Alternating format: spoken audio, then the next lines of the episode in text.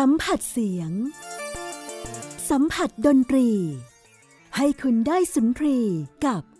Gen Z and Classical Music เพราะอะไรโยฮันเซบาสเตียนบาร์กถึงเป็นดั่งไอน์สไตน์แห่งวงการดนตรีคลาสสิกยุคบาโรก พบกับคำตอบได้ใน Gen Z and Classical Music กับมุกนัฐถาควรขจร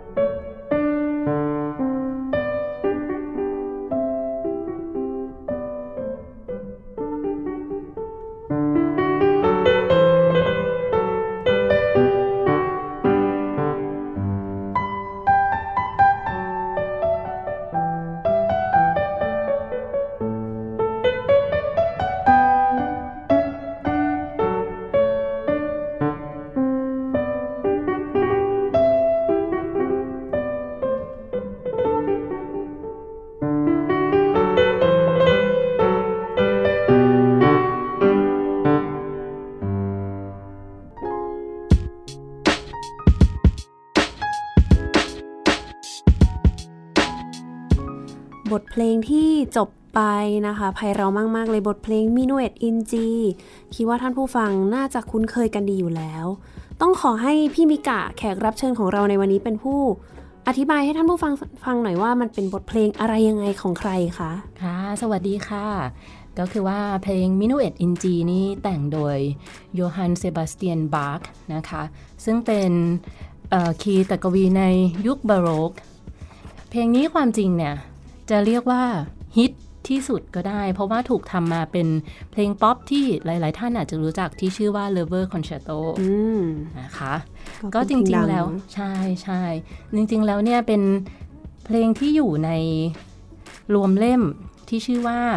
For Anna Magdalena ซึ่งเป็นภรรยาคนที่สองของเขานะคะ เหมือนเป็นหนังสือที่รวบรวมเพลงสำหรับฝึกเล่นคีย์บอร์ด ที่บาคใช้สอนลูกๆของเขาอะไรอย่างเงี้ยค่ะ ก็จะรวมเพลงที่เขาแต่งบ้าง รวมเพลงที่ภรรยาแต่งหรือลูกแต่งหรือเพื่อนๆแต่งรวมกันอยู่ในเล่มเดียวกันอืความจริงก็มีคำถามเหมือนกันว่า เอ๊ะความจริงแล้วเพลงนี้บาร์กแต่งหรือเปล่าบาร์กแต่ว่าเป็นบาร์กไหนบาร์กนามสกุลบาร์กใช่ แต่ว่าเพลงนี้ก็ดังที่สุดจริงค่ะๆก็ที่ได้ฟังไปว่าทำนองก็ค่อนข้างติดหู แล้วก็ฟังง่าย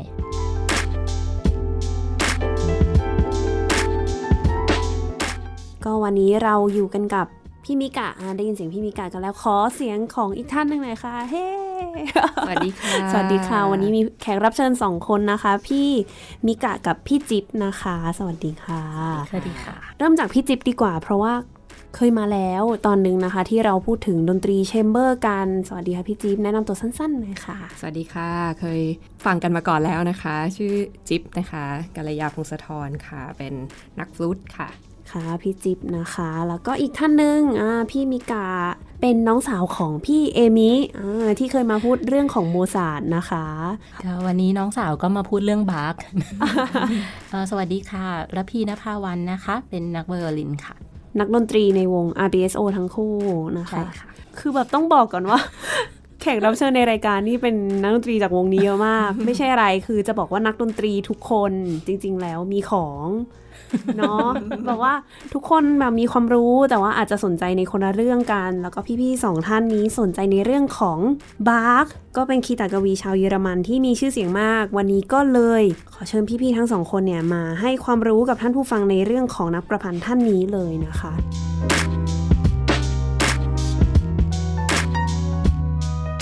คเราไปเริ่มกันที่ตรงไหนดี ประวัติ เริ่มตั้งแต่แรกเลยโอ้โหวันนี้ยาวนานแน่นอนนะคะ แน่นอนค่ะค่ะก็คือว่าบาร์กเนี่ยนะคะก็เกิดในตระกูลนักดนตรี ที่ความจริงก็คือค่อนข้างมีชื่อเสียงเลยในแคว้นทูริงเกียคือสมัยก่อนก็ยังไม่มีประเทศเยอรมันเนาะ แต่ก็ในสมัยนี้ก็คืออยู่ในประเทศเยอรมัน เป็นลูกคนที่ 8 นี่เนี่ยพอบาร์กอายุน่าจะสักประมาณ 10 ขวบเนี่ย พ่อแม่ก็เสียชีวิตทั้งคู่เลยนะคะค่ะเขาก็ ย้ายไปอยู่กับพี่ชายคนโตชื่อโยฮันคริสโตฟบาร์กนะคะก็พี่ชายเขาก็เป็นนักออร์แกนที่ที่เก่งกาจอยู่ทีเดียว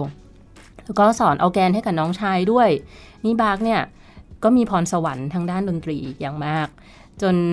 แน่นอนก็จะมีตำนานเล่าว่าเล่ามีว่าตำนานด้วยอ่ามีตำนานเล่าว่าพี่ชายเนี่ยก็เริ่มแบบว่ารู้สึกว่าน้องจะเก่งเกินหน้าเกินตาไปละแหมแน่ก็แบบว่า ก็กลัวน้องจะเก่งเกินตัวเองก็ทำการ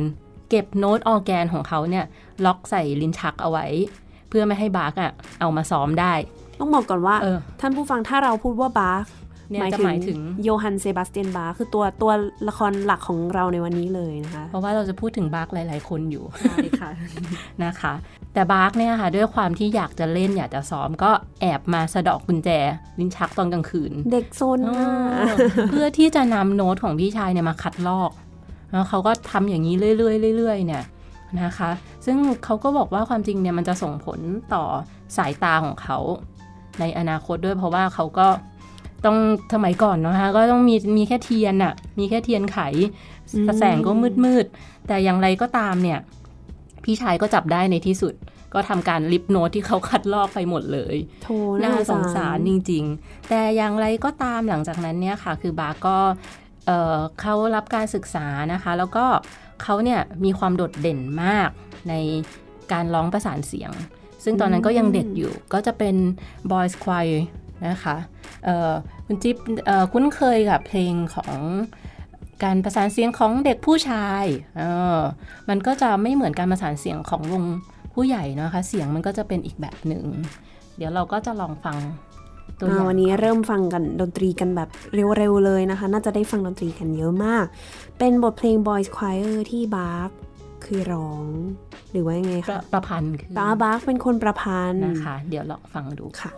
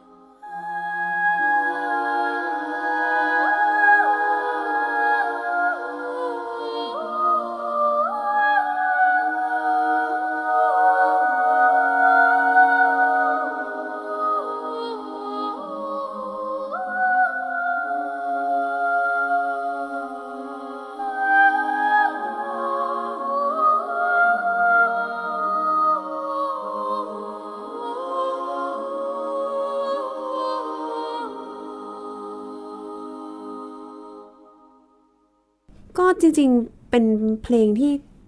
ถ้าไม่บอกว่าเป็นผู้ชายอาจจะไม่ทราบเลยนะคะ ว่าเป็นเด็กผู้ชายใช่ไหมใช่ค่ะ เพราะว่าลักษณะอ่าที่ได้รับความนิยมในดนตรีตะวันตกเนี่ยเสียงเด็กผู้ชายต้องถือว่าเหมือนกับเป็นเสียงเทวดาตัวน้อยคล้ายๆ อย่างนั้นเนาะมีเนื้อเสียงที่ที่ไพเราะมากแล้วเป็นของมีค่า เพราะว่ามันมีระยะเวลาที่จำกัด เมื่อก่อนจะแตกนุ่มก่อนที่เสียงจะแตก เพราะฉะนั้นก็เราเราก็จะรู้จักวง Boys Choir แม้แต่ในยุคปัจจุบันที่ยังหลงเหลืออยู่เนาะค่ะไม่ว่าจะเป็นในเวียนนาหรือในอังกฤษก็มีค่ะ ที่ในยุคสมัยก่อนเขาจะมีการตัด ใช่ตัดอวัยวะเพศ เพื่อเพื่อรักให้ษาให้เสียงให้เสียงเป็นอย่างนี้เป็นแบบนี้ สมัยนี้ไม่มีแล้วนะคะ ไม่ไม่น่าจะดีเท่าไหร่ อ่าแต่ว่าด้วยความที่บาคก็เขาก็โดดเด่นในด้านนี้นะคะ ก็ได้รับทุนไปเรียนดนตรีต่อที่เมืองลุนเบิร์ก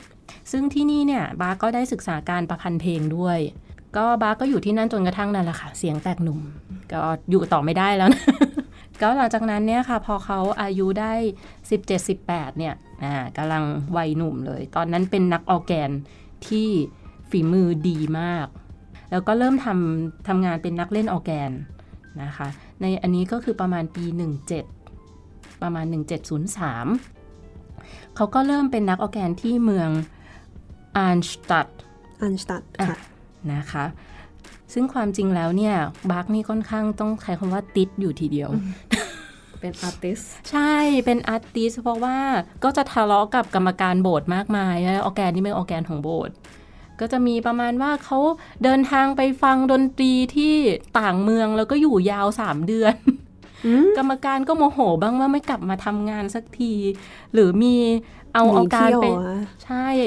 เอาออร์แกนไปจีบจีบผู้หญิงก็มีโอ้เล่นจีบผู้หญิงก็โดนกรรมการโบสว่าเอาว่าแบบ มันไม่ใช่เครื่องดนตรีที่จะไปใช้ในเรื่องทั้งโลก ซึ่งก็ต้องแอบบอกนิดนึงว่าหญิงที่เขาจีบนี่สุดท้ายก็มาเป็นภรรยาของเขา ภรรยาคนแรกคือมาเรียบาร์บาราบาคนะคะค่ะก็ช่วงนี้เขาก็แต่งเพลงออร์แกนแล้วดนตรีทางศาสนามากมาย เพราะว่าทำงานอยู่ที่โบสถ์เสร็จแล้วก็หลังจากนั้นเนี่ยอ่าในปี 1708 ก็คือหลังจากนั้นได้หลายปีเนี่ยเขาก็เริ่มทำงานเป็นนักออร์แกน ประจำตำหนักของท่านดยุกแห่งไวมาร์แล้วก็นอกจากเป็นนักออร์แกนเป็นนักไวโอลินด้วย นะคะโอ้เป็นนักร้องนักออร์แกนนักไวโอลินนักประพันธ์ใช่ใช่ทำทุกอย่างแล้วทำทุกอย่างเลย ซึ่งตอนนั้นเขาก็เริ่มมีชื่อเสียงในฐานะนักเล่นและนักสร้างออร์แกน คือนอกจากเขาจะเล่นแล้วเนี่ยสร้างเขาออร์แกนด้วยสร้างออร์แกนด้วยมีการปรับปรุงออร์แกน ขนาดใหญ่จนเขามีชื่อเสียงมากมายในด้านนี้ ต้องบอกจริงๆว่าไม่ค่อยได้รับชื่อเสียงในด้านการแต่งเพลงเท่าไหร่ในช่วงนั้นอืมนะคะ ซึ่งแตกต่างจากตอนนี้เลยที่เรารู้จักกันในนะ ในฐานะนักประพันธ์เนาะใช่ค่ะ ก็เขาก็มีความสุขดีที่ไวมากอะอันนี้ก็แต่งงานแล้วแต่งงานกับภรรยาคนแรกแล้วนะคะค่ะจนกระทั่งอ่ามีเรื่องผิดใจกับท่านดุกขึ้นมาท่านเพราะว่าเขาไปสนิทกับหลานของท่านที่ท่านไม่ค่อยกินเส้นกันเท่าไหร่อืมนั่นทำให้ท่านก็ไม่ค่อยพอใจแต่ก็ไม่ได้บอกอะไร จนกระทั่ง music director เนี่ยเสียชีวิตคนคนปัจจุบันทั้งนั้นเสียชีวิต แล้วบาคก็คิดว่าเขาเนี่ยจะได้รับแต่งตั้งเป็น music director คนต่อไปเป็นแน่ผู้นอำนอวยนการด้านดนตรี ใช่แบบตัวเก่งเลยว่าเขาเก่งมาก แต่ปรากฏว่าไม่ได้ไม่ได้รับแต่งตั้ง บาคก็เลยคิดว่าสงสัยอนาคตที่นี่จะไม่ค่อยสดใสซะแล้วนะคะ เขาก็เลยเริ่มที่จะย้ายที่ทำงานนะคะ ก็ตอนนั้นเนี่ยค่ะ เอ่อเจ้าชายลีโอโปลด์เองของเมืองเคอร์เทนออกเสียงถูกไหมถูกค่ะถูกอ่าก็มีความสนใจในตัวบาร์กอยู่ บาร์กก็เลยมาลาออกจะมาลาออกจากไวมาร์แน่นอนค่ะ ตามสไตล์เจ้าเจ้านายก็ต้องโกรธเป็นธรรมดา เอ้าอยู่ดีๆ จะมาลาออกแบบนี้เขาโกรธแล้วก็ทำการขังคุกบาร์กโดนขังคุกหนึ่งเดือนช่วงนั้น เหมือนเป็นการลงโทษอะค่ะ นิดหน่อยแต่ก็ ท่านก็ไม่ได้โกรธอะไรมากก็ขังแค่เดือนเดียวนะนั่นขนาดไม่โกรธไม่มากไม่โกรธมากถ้าโดนขังคุกโกรธมากนี่ไปหนึ่งเดือนนะคะ แต่ก็หลังจากนั้นก็บาคก็ได้ย้ายไปที่เอ่อเมืองเคอร์เทนนะคะ ไปทำงานเป็นคราวนี้เป็น music director ให้เจ้าชายเลโอโปลด์ ได้เป็น music director แล้ว อันนี้คือในปี 1717ค่ะนะคะ เจ้าชายเลียวโปเนี่ยเป็นเอ่อเจ้าชายที่โปรดดนตรีมาก และเป็นนักดนตรีด้วย ท่านก็มีความสามารถในการเล่นดนตรี ซึ่งเราต้องใช้คำว่าเป็นช่วงชีวิตที่บาร์กน่าจะมีความสุขที่สุดในช่วงนี้ เพราะว่าเป็นที่โปรดปรานของเจ้านาย เจ้านายก็รักดนตรีนะคะเขาก็แต่งเพลง chamber สำหรับสำหรับเล่นในพระราชสำนักไว้มากมาย เพราะฉะนั้นช่วงนี้เนี่ยก็จะมีเพลงที่เป็นเครื่องดนสำหรับเครื่องดนตรีเนี่ยเยอะมากที่บาร์กแต่งเอาไว้นะคะ ก็จะยกตัวอย่างเช่นแบรนเดนเบิร์กคอนแชร์โตถ้าออกเสียงเยอรมันยังไงคะ น้องมุกเอ่อบรันเดนบวร์กคอนแชร์โตที่มันเป็นคำที่ออกยาก คือเหมือนอย่างประตูแบรนเดนเบิร์กที่คนไปเที่ยวกันที่เบอร์ลิน จริง ๆ ก็ถ้าคนถ้าไปพูดแบรนเดนเบิร์กคนที่เยอรมันอาจจะงงนิดนึงต้องพูดว่าบรันเดนบวร์กไปแรก ๆ ก็งงกันหมด เป็นภาษาที่ยากจริงอ่าก็โดน รวบรวมไว้ในช่วงนี้ต้องใช้คำว่ารวบรวมเพราะเหมือนว่าความจริงบาคก็แต่งมาเรื่อยๆเรื่อยๆนะคะ แต่ก็ไม่เคยรวบรวมไว้ เดี๋ยวจะพูดเรื่อง Brandenburg ขอๆไม่อเป็นนุไรญาตออบอกกออกเสียงแบบเดิมได้ Brandenburg นะคะค่ะเดี๋ยวจะพูดเรื่องนี้ในในตอนต่อไปอย่างละในเอียช่วงถัดไปในช่เดี๋ยวงจะมีถัไปพูดถึงมากขึ้นนะคะ แต่ว่าละไว้ก่อนว่าอะติดไว้ก่อนว่าแต่งในรวบรวมในช่วงนี้นะคะ แล้วก็มี violin and cello unaccompanied อะอันนี้ก็เดี๋ยวจะพูดอย่างละเอียดในช่วงถัดไปเช่นกันค่ะนะคะ รวมถึง well tempered clavier อันนี้ถ้าคนเล่นเอ่อเปียโนเนี่ยน่าจะรู้จักดีนะคะโอ้มีศัพท์แบบว่า เยอะแยะฮาเลยลูวันฮานี้ลามาก เดี๋ยวเราจะพูดอธิบายอย่างละเอียดในช่วงต่อไปค่ะอันนี้เรายังอยู่ที่ประวัติของเขาอยู่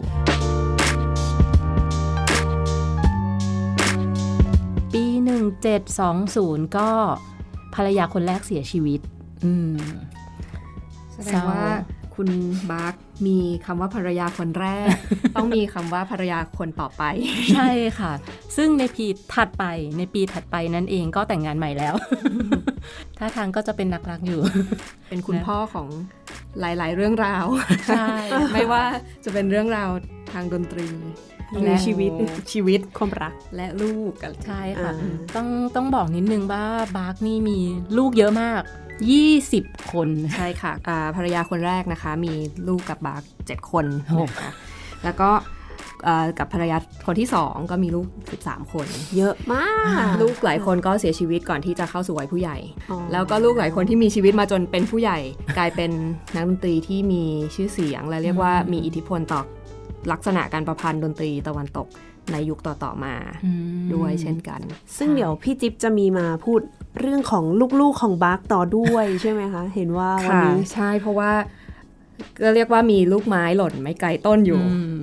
มากเหมือนมากันยค่ะอืมภรรยาคนที่สองคนที่สองชื่อแอนนาแมกดาเลนาที่เราเกริ่นเอาไว้ตอนช่วงแรกใน Minuet in G นะคะ คือแอนนาแมกดาเลนาเนี่ยคุณพ่อเล่นทรัมเป็ต แน่นอนเขาก็เป็นนักดนตรีเป็นนักร้องโซปราโนและเป็นเอ่อนักเล่นฮาร์ปซิคอร์ดเล่นเครื่องคีย์บอร์ด สมัยนั้นยังไม่มีเปียโนนะคะค่ะสมัยนั้นก็จะมีฮาร์ปซิคอร์ดมีออร์แกนนะคะ ก็เป็นนักเล่นฮาร์ปซิคอร์ดก็ความจริงเนี่ยแอนนาแมกดาเลนานี่เอ่อช่วยบาร์กเยอะในด้านการคัดลอกโน้ต เพราะว่าเขาเป็นนักดนตรีทำให้มีผลงานของบาร์กหลงเหลืออยู่ในปัจจุบัน เยอะอยู่นะคะ บางอันก็จะเป็นลายมือของภรรยาอืมคราวนี้เนี่ยพอบาร์กแต่งงาน เจ้าชายก็แต่งงานค่ะ อันนี้เป็นจุดเปลี่ยน ปีเดียวกันเลยค่ะ เจ้าชายก็แต่งงานกับเจ้าหญิงนะคะ ซึ่งเจ้าหญิงเนี่ยเป็นโปรเตสแตนต์ที่เคร่งมาก อย่างที่บอกไปว่าเอ่อโปรเตสแตนต์ในช่วงเอ่อในในช่วงนั้นคือแบบจะเคร่งมากแล้วเจ้าหญิงเนี่ยไม่โปรดดนตรีเลยอืมก็ทำให้ บาร์กเริ่มอยู่ยาก อีกแล้ว อีกแล้ว เจ้าชายก็จะเกรงใจเจ้าหญิงนะคะ คือความจริงเนี่ย เจ้าชายนี่ก็ความค่อนข้างจะเป็นกันเองกับนักดนตรี ก็จะเล่นดนตรีกับนักดนตรีด้วยอะไรเงี้ยทรงดนตรีด้วย แต่พอแต่งงานแล้วก็เริ่มทำกิจกรรมด้านดนตรีไม่ค่อยได้นะคะ กลัวภรรยานะคะ สามีที่บาร์ดีโอ้ใช่บาร์ก็เริ่มหางานใหม่นะคะ แล้วก็ในขณะเดียวกันก็อยากจะ ให้การศึกษาด้านดนตรีกับลูกชายของเขาด้วย เขาก็เลยหางานที่ไลพ์ซิกเมืองดังเลยเมืองบาค ใช่ เมืองดังนะคะ ก็ไปได้งานเป็น director ของของเมือง director เกี่ยวกับ Church Music หรือว่าดนตรีทางศาสนาที่นั่น ความจริงเนี่ยค่ะ งานเนี้ยได้เพราะว่าเอ่อเทเลมานปฏิเสธ เทเลมานก็คือเป็นนัก ประพันธ์ใช่ในยุคนั้นที่อีกท่านหนึ่งใช่ที่โด่งดังกว่าบาร์กในช่วงนั้นเขาก็เขาก็เป็นเพื่อนกันนะคะเทเลมานได้ปฏิเสธไปเพราะว่าติดติดงานอีกที่หนึ่งอืมงานนี้ก็เลยส่งมาให้บาร์กซึ่งบาร์กก็อยู่ที่อยู่ที่ไลพ์ซิกจนกระทั่งช่วงสุดท้ายของชีวิตเขา ซึ่งในไลพ์ซิกเนี่ยบาร์กแต่งเพลงทางศาสนาเยอะมากด้วยด้วยงานของเขาด้วยนะคะ แต่ง cantata ไว้ เออน่าจะ 200 บทได้เยอะมากจริงๆเยอะมากจริง ๆ ไม่รู้มีเวลาเยอะขนาดนี้ได้ยังไง แล้วก็อย่าลืมว่าเขาเป็นนักออร์แกนที่เก่งมาก แสดงว่าก็ต้องมีเวลาซ้อมออร์แกนเช่นเดียวกัน เป็นคนที่จัดสรรเวลาได้เก่งมาก ใช่ค่ะ ในยุคนั้นไม่มีโซเชียลมีเดียค่ะ ไม่ต้องนั่งถ่ายะสิคะ Facebook นั่นนะสิคะประหยัดเวลาไปเยอะเลยอ๋อแล้วก็เพลงทางศาสนาใหญ่ ๆ เนี่ยค่ะ ก็จะแต่งไว้ในช่วงนี้ เช่นอ่าบางท่านอาจจะรู้จักนะคะ Saint Matthew Passion อืม Passion นี่ไม่ใช่ Passion Fruit แบบผลไม้นะ เดี๋ยวจะเข้าใจผิดสาวรสนะคะเสาว่าไม่ใช่เคยเล่นนะคะมุกนี้ไปแล้วรอบหนึ่งอะจริงเหรอ ตายแล้ว Passion นี่คือเป็นช่วงสุดท้ายของจะพูดถึงช่วงสุดท้ายของพระเยซูค่ะนะคะ แล้วก็อันนี้เกี่ยวกับเซนต์แมทธิว อันนี้ก็เป็นเพลงที่ใหญ่มากจริงๆ ประมาณ 2 ชั่วโมงได้ นะคะหรือ Mass in B minor Mass นี่ก็เป็นเพลงทางศาสนาชิ้นใหญ่นะคะที่จะมีหลายท่อน นี้บาร์ก็ทำไว้ยิ่งใหญ่มากค่ะ ก็แค่ 2 ชั่วโมงกว่าๆเท่านั้นเองใหญ่มากจริง ๆ เดี๋ยวนะคะ นอกจากจะแต่งเพลงเยอะแล้วเพลงยังยาวด้วย ใช่นะคะ แล้วก็อ่าจะมีเพลงที่ชื่อ Art of Fugue ก็จะแต่งในช่วงนี้เช่นเดียวกัน เพราะเป็นช่วงที่เหมือนบาร์กจะศึกษาการ พยายามทำความเข้าใจและศึกษาการแต่งเพลงให้ไปถึงที่สุดจริง ๆ หลังจากหลังจากช่วงนี้ที่อยู่ไลพ์ซิกเนี่ยเขาย้ายมาในปี 1723 เขาก็อยู่มาเรื่อย ๆ จน 1749 ก่อนหน้านั้นสัก 2-3 ปีเนี่ยสายตาเขาเริ่มมีปัญหา อย่างที่บอกไปว่าบาร์กก็ทำการคัดลอกโน้ตช่วงกลางคืนด้วยแน่นอนเขาต้องแต่งเพลงช่วงกลางคืน แล้วก็เนาะค่ะแสงก็มันก็น้อย เลยทำให้สายตาเขาเริ่มแย่ แล้วก็บอดสนิทในปี 1749ค่ะนะคะพอเขาบอดสนิทเนี่ยสพอตาบอดสนิทแล้วก็เขาก็ไม่ได้ไม่ได้ทำงานเป็นนักออร์แกนต่อแล้ว เพราะว่าก็เล่นออร์แกนต่อไม่ได้ ช่วงนี้ก็มีเพื่อนแนะนำให้ให้ผ่าตัดตาอืมอ่าความจริงเขาเขาได้ผ่าตัดตาไปสองรอบสองรอบเลยทีเดียวแต่ก็ไม่ประสบความสำเร็จ ประกอบกับที่ร่างกายก็อ่อนแอลง ด้วย หลังจากการผ่าตัดก็ทำให้ปี 1750 คือปีต่อมาเนี่ยเขาก็เสียชีวิตลง เออร่างของบาร์กเนี่ยถูกฝังในหลุมฝังศพที่ไม่มีป้าย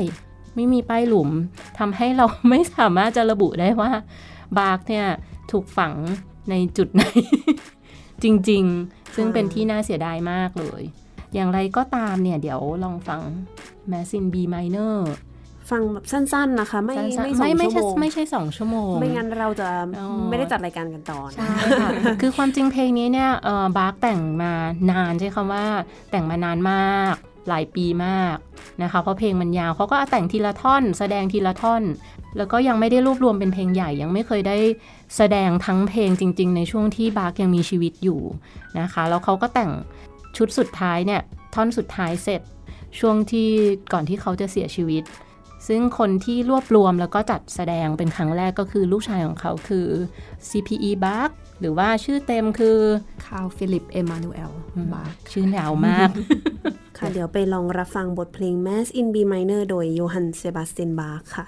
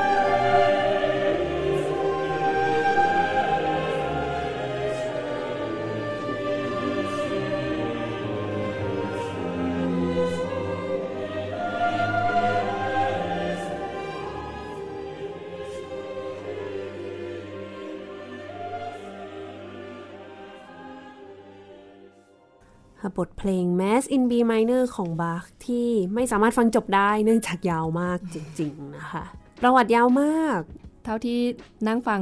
อ่าประวัติของบาร์กจากพี่มิกะเมื่อกี้เนี่ยนะคะ ก็รู้สึกว่ามีชิ้นผลงานที่เรียกได้ว่าเป็นเหมือนอัญมณีล้ำค่าจริงแห่งดนตรีของมนุษยชาติอยู่หลายเพลงมากเลยนะค่ะดูลักษณะเหมือนกับว่า คุณพ่อบาร์กของเราเนี่ยค่ะมีความเป็นนักคิด นักทดลองจริง มีลักษณะของนักปราชญ์เนาะรวมอยู่ในคนคนเดียว เรียกว่าศาอย่างสนั้นนาได้ไหมคะมีทุกอย่างเลย มีทุกค่ะอย่างเลย คุณพ่อนะคะก็เอ่อก็จะพูดถึงสไตล์การแต่งเพลงของบาร์กนิดนึง ก็ถ้าจะพูดถึงสไตล์เขาเราก็จะแนะนำคำศัพท์ให้รู้จัก คือการประพันธ์เพลงแบบ polyphony polyphony เนี่ยคือการลักษณะเพลงที่มีแนวทำนองหลายแนว เล่นสอดประสานไปพร้อมกัน ถ้าอธิบายง่ายๆก็อย่างน้องมุกร้องเพลงช้างอะพีร้องเพลงชาติ แล้วก็จิ๊บร้อง Happy เพลง Birthday Happy Birthday ไปพร้อม ๆกันอืมแต่ปรากฏว่ามันไปด้วยกันได้เออแต่ต้องไปด้วยกันด้วยไปได้ไปด้วยกันได้นะคะย้ำตรงนี้นิดนึงย้ำไม่ใช่แบบร้องแล้วแบบไม่เข้ากันเลยไม่เข้ากันเลยความยากคือการทำให้หลาย ๆ ทำนอง ซึ่งมี characterทุก ๆทำนองมี character ใช่โดดเด่นสามารถจะไปด้วยกันได้อืมค่ะค่ะ ซึ่งการประพันธ์เพลงลักษณะนี้ก็ เกิดขึ้นมาตั้งแต่ก่อนยุคบาโรกอีกคือยุคเรเนซองส์หรือยุคฟื้นฟูศิลปะนะคะค่ะเกิดขึ้นมาช่วงนั้น ซึ่งความจริงแล้วเนี่ย ในยุคของบาร์กเนี่ย คนเริ่มจะเบื่อ polyphony กันแล้ว เพราะว่ามานานมากแล้ว จึงพูดได้ว่าบาร์กนี่ค่อนข้างold fashion หัวโบราณ โบราณ โบราณนะคะถ้าจะเทียบกับเอ่อคุณวิวัลดีในนักเอ่อนักประพันธ์เพลงในยุคเดียวกันเนี่ย เพลงเขาจะมีความ light กว่า คือว่าเมโลดี้ก็จะฟังง่ายเริ่ม เริ่มจะมีความไปหา homophony หรือมีทำนองกับคอร์ดที่แยกกันชัดนะคะก็คือฟังง่ายเข้าใจง่ายนะใช่ถ้าเทียบกับเพลงสไตล์ polyphony ใช่ค่ะ แต่ว่าถึงบาร์กจะมีความหัวโบราณอย่างไรก็ตามเนี่ยเขาไปสุดจริง ๆ ในเรื่องของ polyphony คิดว่าไม่น่าจะมีนักประพันธ์เพลงท่านใดที่ประพันธ์ เพลงในลักษณะ polyphony ได้ซับซ้อนและยิ่งใหญ่เท่าบาร์กอีกแล้ว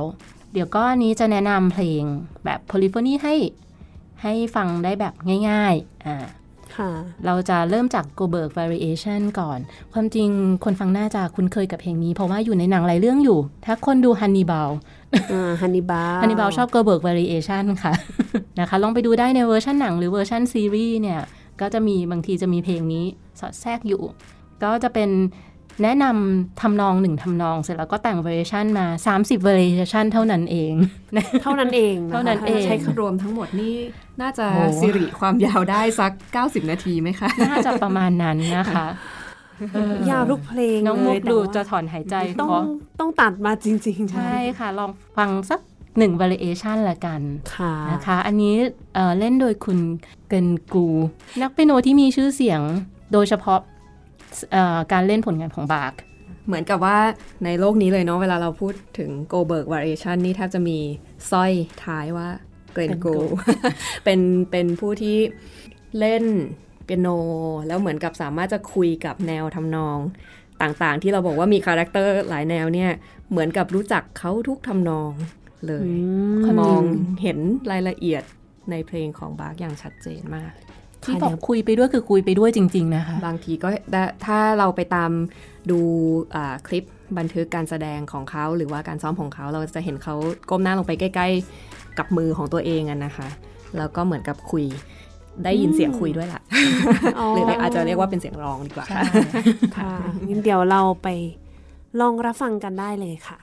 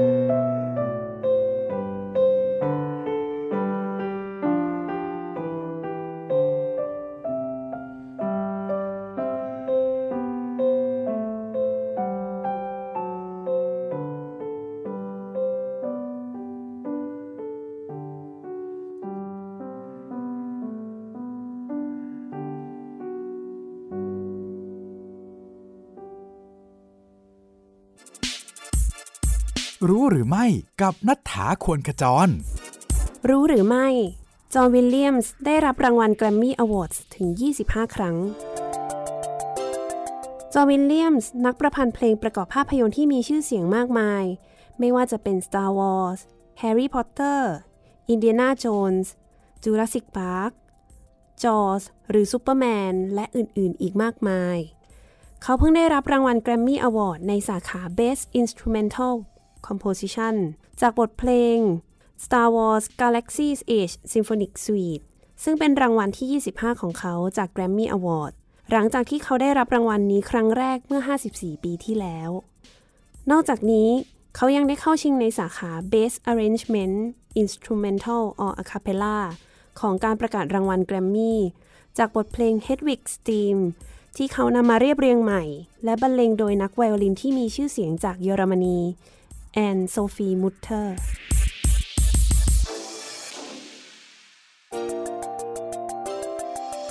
Gen C and Classical Music ค่ะ Goldberg Variation ที่ฟังไปเป็น Variation ที่1นะคะ แค่นั้นก่อน ที่เหลืออีก 29 Variation ก็ท่านผู้ฟังสามารถไปเปิดหาฟังกันได้เลยนะคะ มาต่อกันเลยค่ะ ก็ยังอยู่ที่โพลิโฟนีนะคะ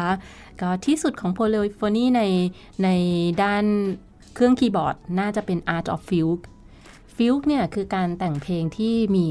ทำนองมาหนึ่งทำนอง เสร็จแล้วก็ผู้แต่งก็จะนำทำนองนั้นน่ะกลับมาเรื่อยๆ ในลักษณะต่างๆ ที่มันอยู่ในเพลงเดียวกัน อาจจะอยู่ในแนวบนแนวล่างแนวกลาง กลับหัวบ้างสลับอะไรบ้างแต่ว่า ยังอยู่ในแนวทำนองแรกที่แนะนำเอาไว้ นี่ Art of Fugue เนี่ยบาร์กแต่งออกมาเป็น 14 ฟิล4แคนนอนนะคะ แต่ว่าน่าเสียดายว่าแต่งไม่จบนะคะ เพราะว่าเสียชีวิตซะก่อนอือืมมแล้วก็ไม่มีใครสามารถแต่งต่อได้ด้วย AI แต่งต่อไม่ได้ใช่ไหม น่าจะเป็นอย่างนั้นนะคะ อันนี้ ขอแอบเล่าถึงตัวเองเล็กน้อยอ่าในสมัยที่เรียนปริญญาตรีเนี่ยมันจะมีวิชาบังคับ กึ่งบังคับดีกว่า อยู่วิชาหนึ่งซึ่งเราไปโรงเรียนก็คือวิชา counterpoint หรือการเขียนทำนองสอดประสานใช่ไหมคะ แล้วก็จำได้ว่าชิ้นงานสุดท้ายที่เป็นงานส่งจบวิชาไฟนอลเนี่ยก็คือให้แต่ง Fugue ให้เราแต่งให้เราแต่ง Fugue คุ้นๆเหมือนจะอ่าเคยเหมือนกัน ใช่ไหมคิดว่านักดนตรีหลายท่านที่เรียนดนตรีตะวันตกอาจจะ ได้ได้ผ่านประสบการณ์เดียวกันมานะคะเอ่อแล้วก็จะต้องแต่ง Fugue ให้เราเลือกว่าเราจะแต่งเป็น 3 แนวหรือ 4 แนวทำนองสอดประสาน 3 แนวหรือ 4 แนว เป็นชิ้นงานสุดท้าย แล้วจำภาพตัวเองได้ว่าแค่จะนำเสนอทำทำนองที่1เนี่ยนั่งว่างๆ อยู่หน้าเปียโนประมาณสักเกือบ 4 ชั่วโมงได้ กว่าจะได้ทำนองที่หนึ่งที่ตัวเองพอใจนะคะ แล้วก็กว่าที่จะพยายาม สอดประสานทำนองต่อไปเนี่ยให้ได้ คือเนื่องจากตัวเองก็อาจจะไม่มีความสามารถเรื่องการประพันธ์เพลงเท่าไหร่ด้วยแต่ว่าอ่าใช้ใช้เวลานั่งว่างๆ อยู่หน้าเปียโนอีกเช่นกันประมาณสัก 8 ชั่วโมงนะได้มาน่าจะประมาณครึ่งเพลงแรกอะไรอย่างเงี้ยว่ามุกน่าจะใช้เวลานานกว่านั้นอีกนะคือจำได้ว่ายากมาก เพราะว่าฟิลเป็นลักษณะการประพันธ์ที่เรียกว่าเหมือนกับมีกฎข้อบังคับอ่าตายตัวพร้อมทั้งกฎข้อยกเว้น มากกว่าข้อบังคับอีก ลักษณะนั้นเอ๊ะอันนี้ภาษาอังกฤษหรือเปล่าคะกดข้อยกเว้นเยอะมากเลยภาษานี้น่าจะเหมือนกันแล้วมันก็มีมีความซับซ้อน มีความเป็นทฤษฎี มีความเป็นการทดลอง มีความเป็นบาร์กจริงค่ะงั้นงานอย่าง Art of f i e l เรียกว่า Art อาร์ตจริงๆตัวพ่อจริงน่าจะต่อให้มีคนมาแต่งต่อได้เนาะหรือ AI อืมก็คงไม่ได้กลิ่นอาย ที่เต็มขั้นเท่ากับทที่บาร์เคยทำไว้ค่ะอีกแล้วนะคะ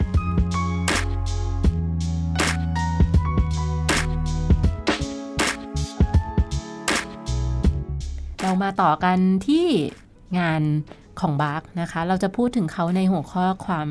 คิดสร้างสรรค์ ความอินเวนทีฟของเขานะคะ ก็อย่างแรกอันแรกเลยที่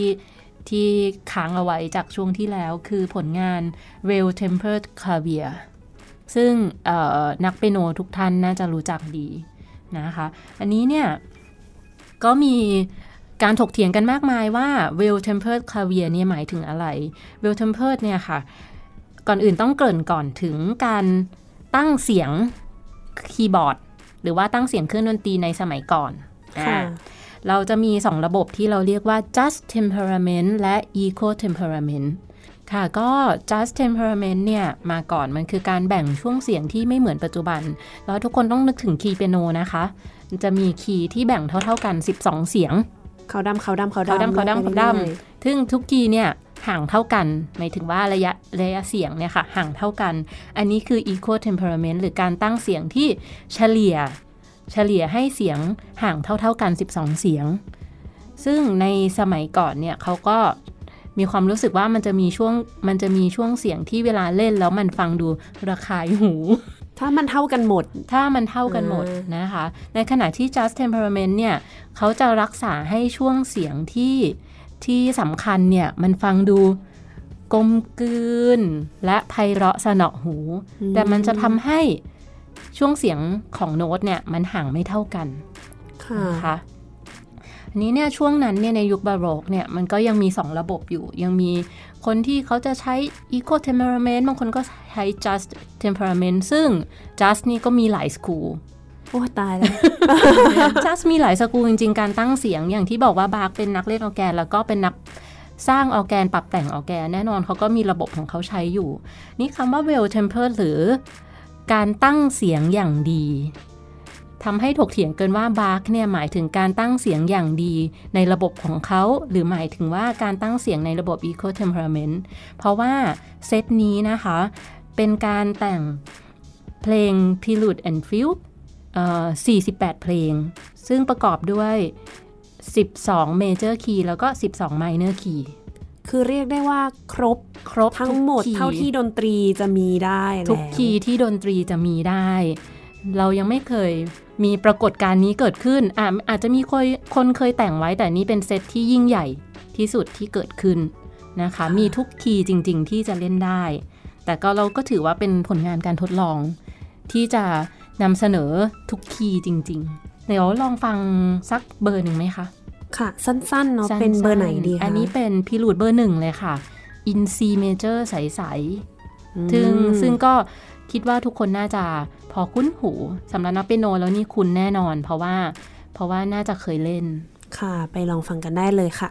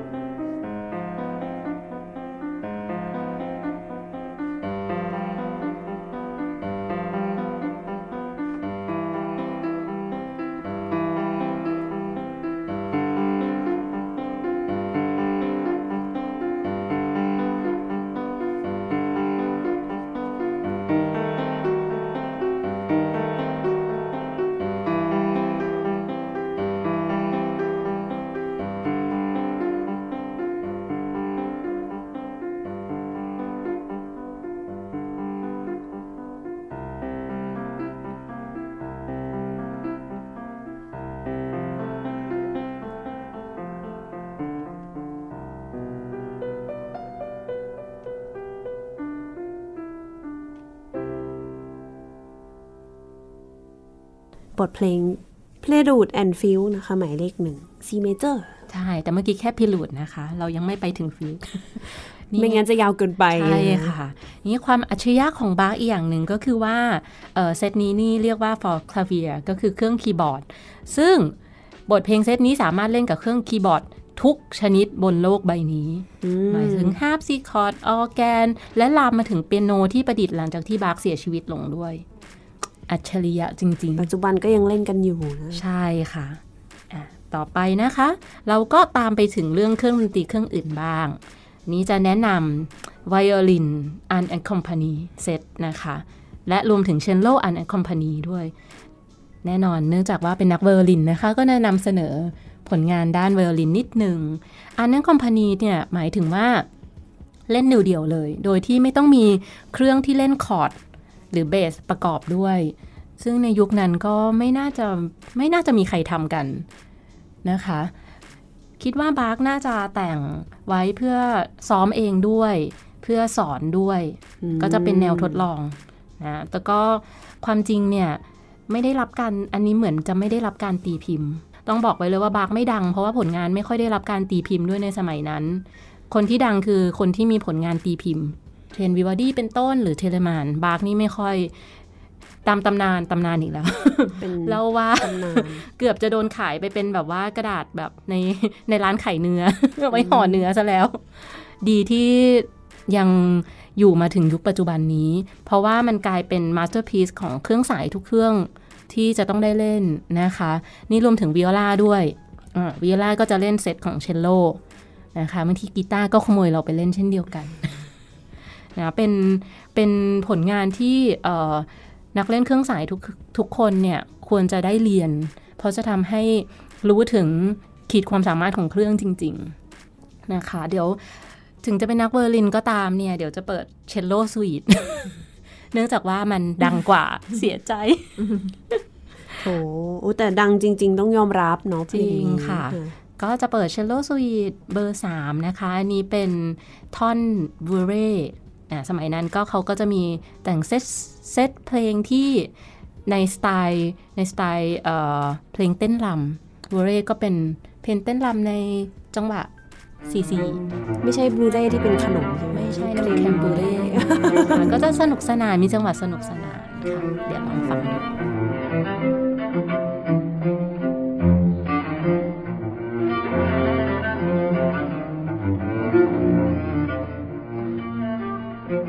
อ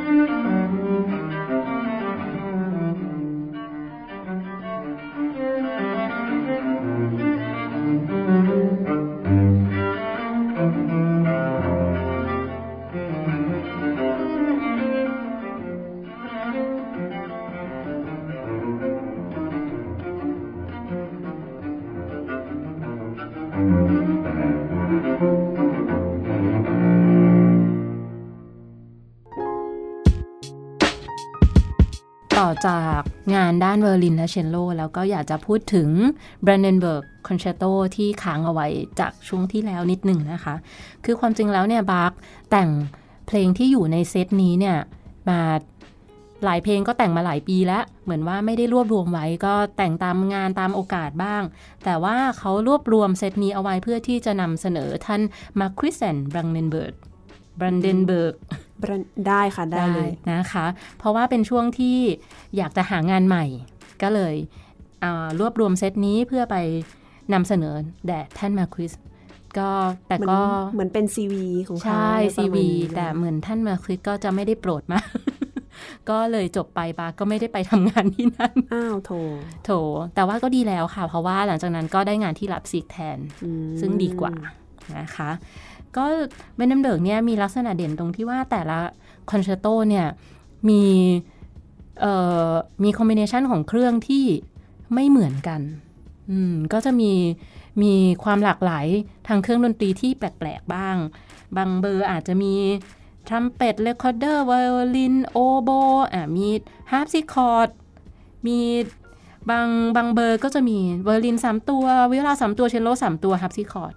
บางเบอร์ก็อะมีฮอร์นด้วยมีโอโบสามตัวมีบาสซูน มีไวโอลินวิโอลาฮาร์ปซิคอร์ดก็คือมีความหลากหลายทางเครื่องมากมากๆเลยมาก ๆ เท่าที่นะคะฟังมานี่คือมีทุกอย่างแล้วนะใช่ มีทุกอย่างของเครื่องในยุคนั้นนะคะ แบบแบบหลาย ๆ แบบเหมือนว่าบาคเขาต้องการที่จะทดลองทำ color ในในแบบต่าง ๆ เดี๋ยวก็จะจะลองฟังเป็นเบอร์คอนแชร์โตเบอร์สองอืมเบอร์สองแต่จริงๆเบอร์ที่ดัง น่าจะเป็นเบอร์เบอร์สามป่ะเบอร์สามหรือเบอร์เบอร์สามเบอร์ห้า